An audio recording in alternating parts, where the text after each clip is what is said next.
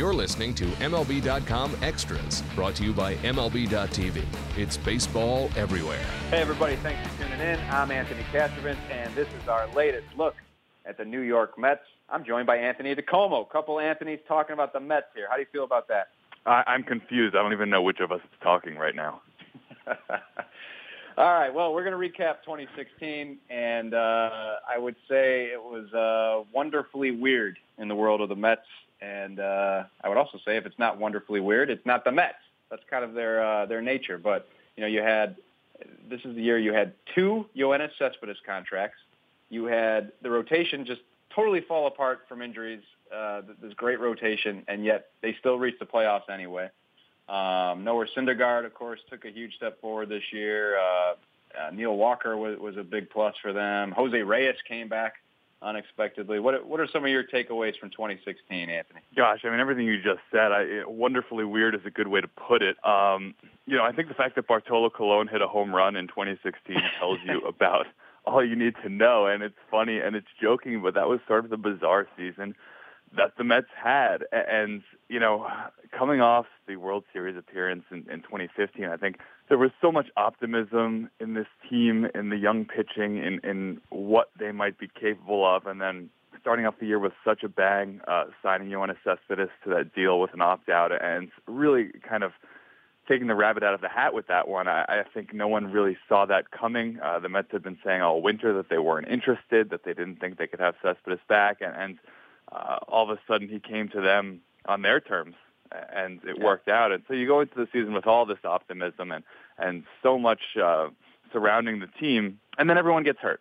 Like everyone gets hurt. They lost three quarters of their infield. They lost three fifths of their starting rotation. And, you know, it was just one of those years where you throw up your hands and say, well, you know, that's it's just not their year, you know, regroup and, and get back at it.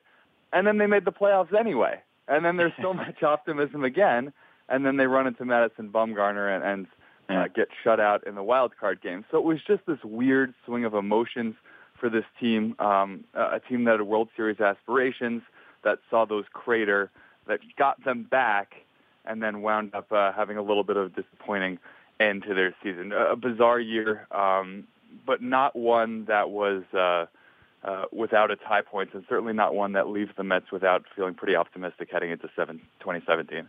Yeah, and the rotation is of course a focal point, and now it's it's it's without Bartolo Colon, of course, but uh, uh, Jacob Degrom and and uh, Steven Matz had their elbow issues that were addressed, and uh, we'll, we'll see what the future holds for Matt Harvey after after uh, thoracic outlet surgery. That's a little more of a, a precarious procedure there. Um, of course, Zack Wheeler didn't make it back as, as hoped in 2016. We'll see what 2017 holds for him. But um, the way Seth Lugo and uh, Robert Gsellman stepped up uh, down the stretch, boy, I mean, you're, you're looking at really, and again, it never works out the way you hope or plan or intend, but you're talking about a team going into camp that's, that's basically seven deep in the rotation. Yeah, they are. They're seven deep, and you'll, you'll probably see one or two of those guys winding up in the opening day bullpen. Um, but look, if there's one thing this Mets team knows, it's that uh, seven deep is about a minimum for a rotation. really, to feel comfortable, yeah. you need to go eight deep nine deep, and especially with this rotation that the Mets have now. Uh, you've got Jacob DeGrom, who has a little bit of an injury history. You've got Steven Matz, who has a huge injury history. You've got Matt Harvey, who's coming off this surgery, as you said, where we don't really have a lot of data uh, for guys in their primes having this procedure to remove a rib, no less, and uh, coming back and, and pitching well. There's just not a lot of guys who have done it, and, and it's not saying that Harvey can't. It's just saying we don't really know.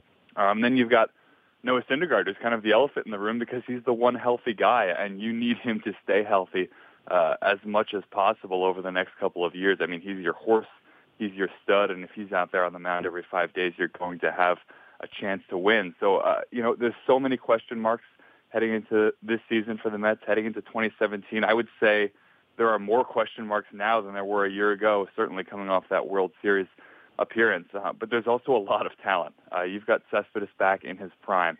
You've got these young pitchers who, you know, we talk about uh, their injury histories, but they've also got a lot, a lot of skills, a lot of talent. They all throw hard. Um, you know, you've got a back end of the bullpen that's still pretty good. So you've got a lot of things going for you. You've got a lot of things that need to go right if you want to compete with a very, very, very good Nationals team in the NL East. But this this club does have the talent to do it, and it's going to be interesting to see how it all shakes out with all of these moving parts and all of these things that could go right or could go wrong in 2017. Yeah, and you know we are as we're reflecting here. I'm just looking back on it now, and, and kind of the way they remade the middle infield. And you're right that I mean the infield got totally ravaged by injuries, but uh, and Neil Walker was a part of that. But, but prior to that, he was a huge plus for them in a trade uh, for Jonathan Niese, who wound up back with the Mets after uh, his struggles with the Pirates. But um, between that and the signing of Asdrubal Cabrera, uh, you know, they remade their middle infield in a significant way. Those guys both performed well for them when healthy, of course. Yeah, absolutely. I, th- I think Asdrubal Cabrera, you know, really does not get talked about. Uh, that was such a big signing for the Mets. Uh, I think it perplexed yeah. people at the time uh, because uh, you know the Mets Mets fans certainly and some within the organization were content to go into the year with Wilmer Flores as the shortstop or some combination of people. Um, and all of a sudden they sign Asdrubal Cabrera, and it seems like overkill. And then he winds up having this great offensive season. Uh, he winds up becoming a really big leader in the clubhouse. Um, I think helping out Cespedes a lot. Uh, him and Jose Reyes wound up taking on some pretty big leadership roles with with David Wright sidelined for most of the year. So he was an important guy, and he'll be back. And, and Neil Walker's back on a qualifying offer, so they have a very good uh, veteran middle of the infield there. And Jose Reyes will be back as well, and that was a little bit of a steal for Sandy Alderson, who negotiated that when he signed Jose Reyes. Um, and that's big for the Mets at third base. He can certainly play shortstop.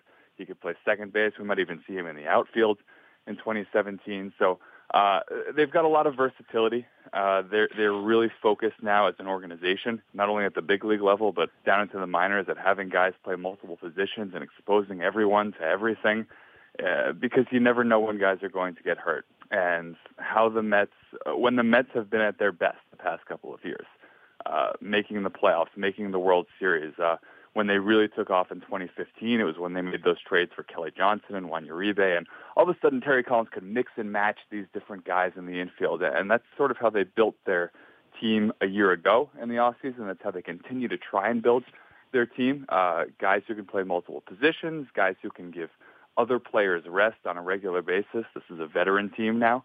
Uh, there are older guys who need some time off, and uh, the Mets feel if they can achieve that balance, which they've done pretty well the past couple of years, uh, they're going to be okay lineup-wise. Always a moving target. The Mets uh, navigated that as well as anybody, and, and certainly better than expected in 2016. I look to do so again in 2017. Anthony DiComo was all over it for MLB.com. I want to thank him for joining us. Thank you all for tuning in.